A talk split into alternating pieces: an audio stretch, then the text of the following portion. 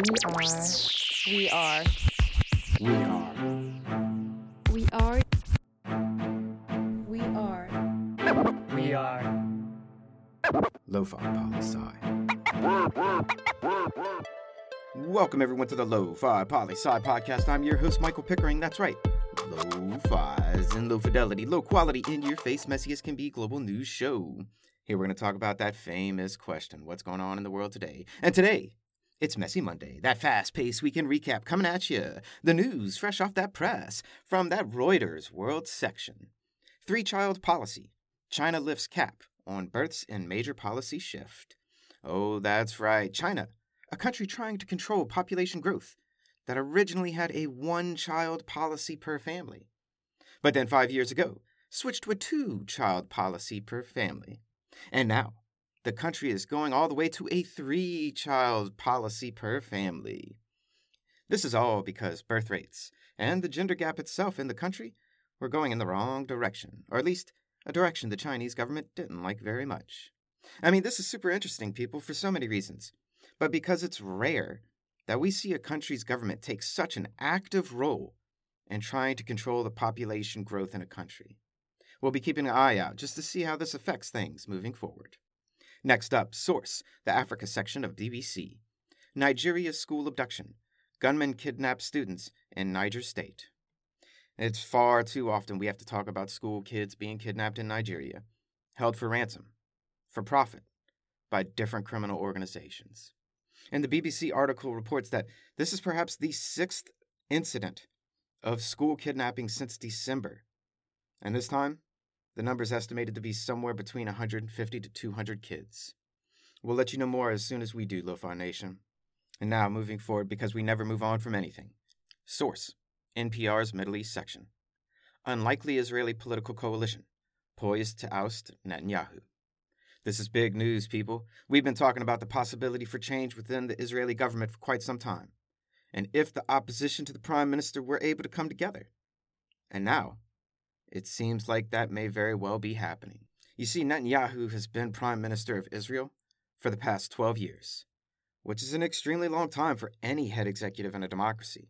Though some parliamentary systems do allow for such long tenures as long as you have electoral support. You know, for instance, Angela Merkel in Germany has been chancellor for over 15 years. But this new opposition to Netanyahu is unique. You see, it's a coalition, but a true unity coalition. And what does this mean exactly, you may ask? It means that the political parties that are included in this coalition are from the right, from the center, and the left. Hence, it's a unity of ideologies from all over the place, and a unity coalition. And there are some reports on the possible deal being worked out between these parties to make it happen, but we're going to wait for an official announcement, as the deadline to form a new government is Wednesday, so we don't have that long to wait.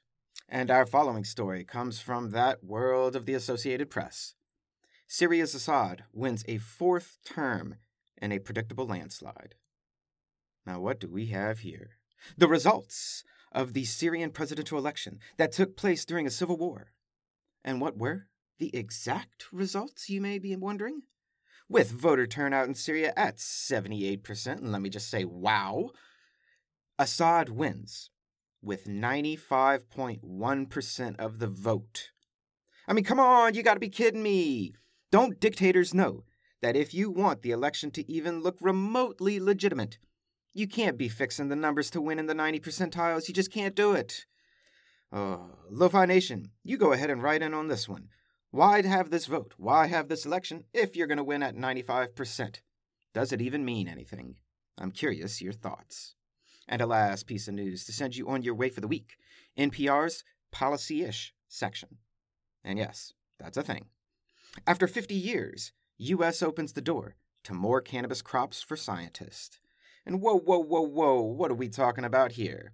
Scientist? Weed? The government? Growing more for research? Yep, that's exactly what we're talking about. You see, scientists, especially those doing federally funded research, can only do research on marijuana that comes from one place University of Mississippi. Go figure. And by that I mean, how random. But now the federal government is increasing the number of places weed can be grown, and can be used by the scientific community for additional research on the properties of the plant. And sciencey folk out there, you know we here at Lo-Fi Poli-Sci always support your work. We'll be watching closely just to see what kind of new things the scientific community can tell us about weed. And that's a brief snapshot of what's going on in the world today. Issue 6 of Letters of the Lo-Fi Poli-Sci comes out Saturday. Get at me to be added to the emailing list. And do you have top 10 list ideas? Send them on in. Do you have good news to share? Share it with us. Always remember that Lo-Fi Poli-Sci is more than just me. It's the we that we be. Peace and well-being to all my human beings out there. Much love and always the best. Pickering, signing off.